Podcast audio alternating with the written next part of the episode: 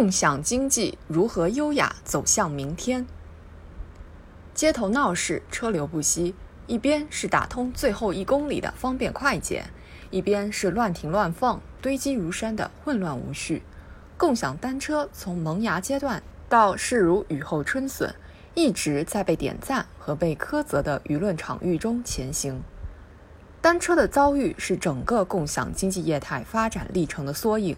不久前，在某司机车内发现一辆被拆除定位车的摩拜单车，只因为他想带回家骑。某学生通过 Airbnb 租借房屋，却被二次转手的租客弄得凌乱不堪，演变成一场有关国民素质和发展阶段的讨论。这不是共享经济第一次遭遇尴尬，也肯定不是最后一次。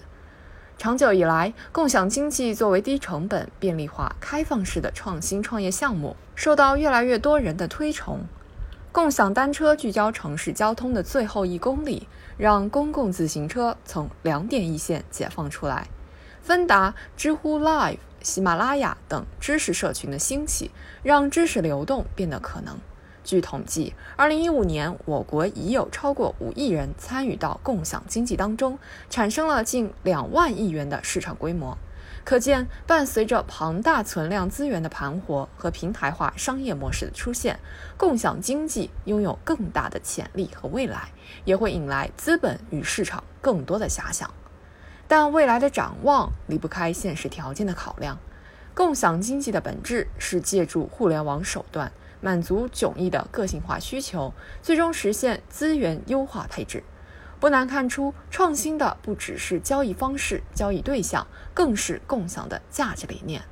因而，同传统经济模式相比，共享经济带有天然的社交和情感方面的需求，同时也蕴藏由此而生的风险。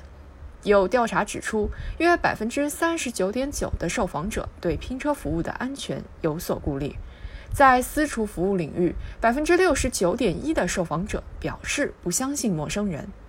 信任和理解已经成为共享经济成长过程难以回避的命题。最近，一个外卖小哥因来不及送餐，在电梯里痛哭的视频引起不少人的同情。有人呼吁将顾客的单向评价更改为平台使用者的双向评价，以此共建一个彼此理解、彼此信任的互动方式。的确，相比于设计华丽的产品入口，苦思卓越的盈利计划，将更多目光投向改善人与人之间关系的入口，才是共享经济更重要的价值。前行的姿势是踉跄还是优雅？这是一个事关社会治理方面的新课题。有人戏言，单车的乱停乱放，让中国再一次成为自行车王国。网约车与传统出租车的利益纷争在多个城市的街头上演，知识的分享对原创内容的保护和传播提出了更高的要求等等。共享经济的发展给治理带来了更多的命题，如果不能与时俱进，创新的枝桠便无处萌生。让每一个参与分享经济的人变成好人。不能只依赖人们的道德自觉，更应该由公共部门在尊重市场规律的基础上，构建并维系更完善的商业规则，使一个人的分享扩大成无数人的共享。更重要的是，如何让共享成为激发实体经济活力的力量？毫无疑问，乘上互联网东风的共享经济提供服务的潜力不止于当下的表现，而要更多的挖掘潜能。一个信任与规则并举的业态不可或缺，这是对共享平台的要求，也是对公共监管的要求，更是对每一个参与其中、享受其中的人的要求。